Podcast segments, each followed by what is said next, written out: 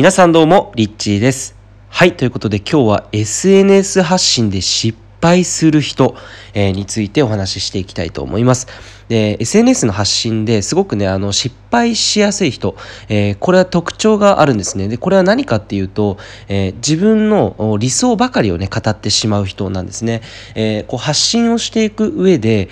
最も重要なことっていうのは、実は自分のその、こうありたいっていう、そういったちょっとこうね、背伸びした自分の発信ではなくて、もう結論から言ってしまうとですね、これ一番重要なことっていうのは何かっていうと、と自分の本当のありのままの状態を発信していくっていうことなんですね。ありのままの状態を発信していくっていうのはつまり、えー自分の本音ですね自分の本当の姿本音を、えー発信していくつまりその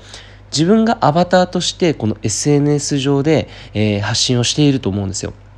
で、えーどうしてもねこう自分がこう自分というものを発信していくときに、えー客観的に自分というものを想像しやすくなっちゃうのでどうしてもなんかこう自分の理想像だったりそういうなんか本当の自分とはちょっとこうかけ離れたちょっとこうね背伸びをしてしまうようなそういう自分から発信をねしてしまったり、えーしてしまいがち、えだと思うんです。でこのパターンでいくと非常にですね、まあ、失敗しやすくてで失敗っていうのは何かっていうとどういう原因がねあのあるのかっていうと結局その自分の本音ではない部分っていうのは人の心に響かないっていうことなんですね。で今の時代っていうのはすごくその心の距離がすごくこうインターネット上でも近くなってきているんですね。前だったらこの人とね直接こう会ってなんかその人のことをより理解していくにはやっぱりその人と一緒に話したりとか生でその人に会ったりっていうのがないとその時間をかけてかけてようやくその人のことを理解していく信頼が、えー積み重なっていくっていうような時代だったんですけど今の時代っていうのはもうオンラインでその人とつながれちゃう時代じゃないですか。ってなった時に逆にその戦略その、えーオンラインのいいところを使うと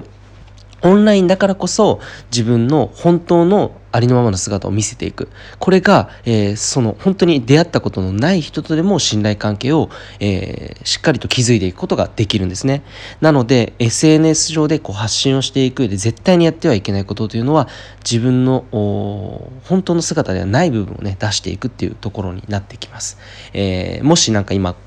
自分の中であもしかしたら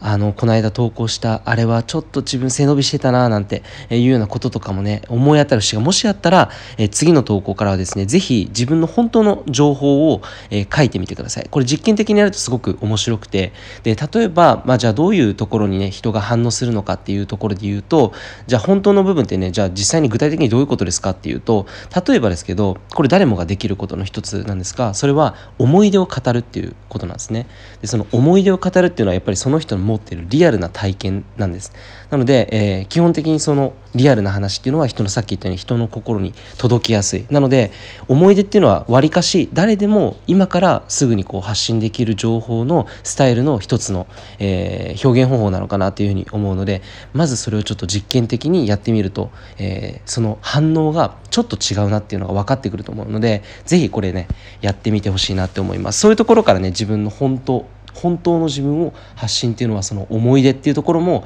リアルじゃないですか。その自分の本当のリアルな体験をシェアしていくとそれはやっぱり人の心にも響きやすいんですね、まあ、そういうふうにしていくとこのオンライン時代においても、えー本当にね離れた人と、えー会ったこともない、えー他人の人でもやっぱりこうこの人いいなとか、え急にこう距離がね近くなって、えその距離が近くなることによってたとえそれが距離が遠い人であったとしても、えー必然的にこう信頼関係が、まあ、築かれていくとえいうようなえことになっていくわけなんですね。なので、まあ、今日のまとめとしてはタイトルの、えー通りですねもう本当に SNS 発信で失敗する人っていうのは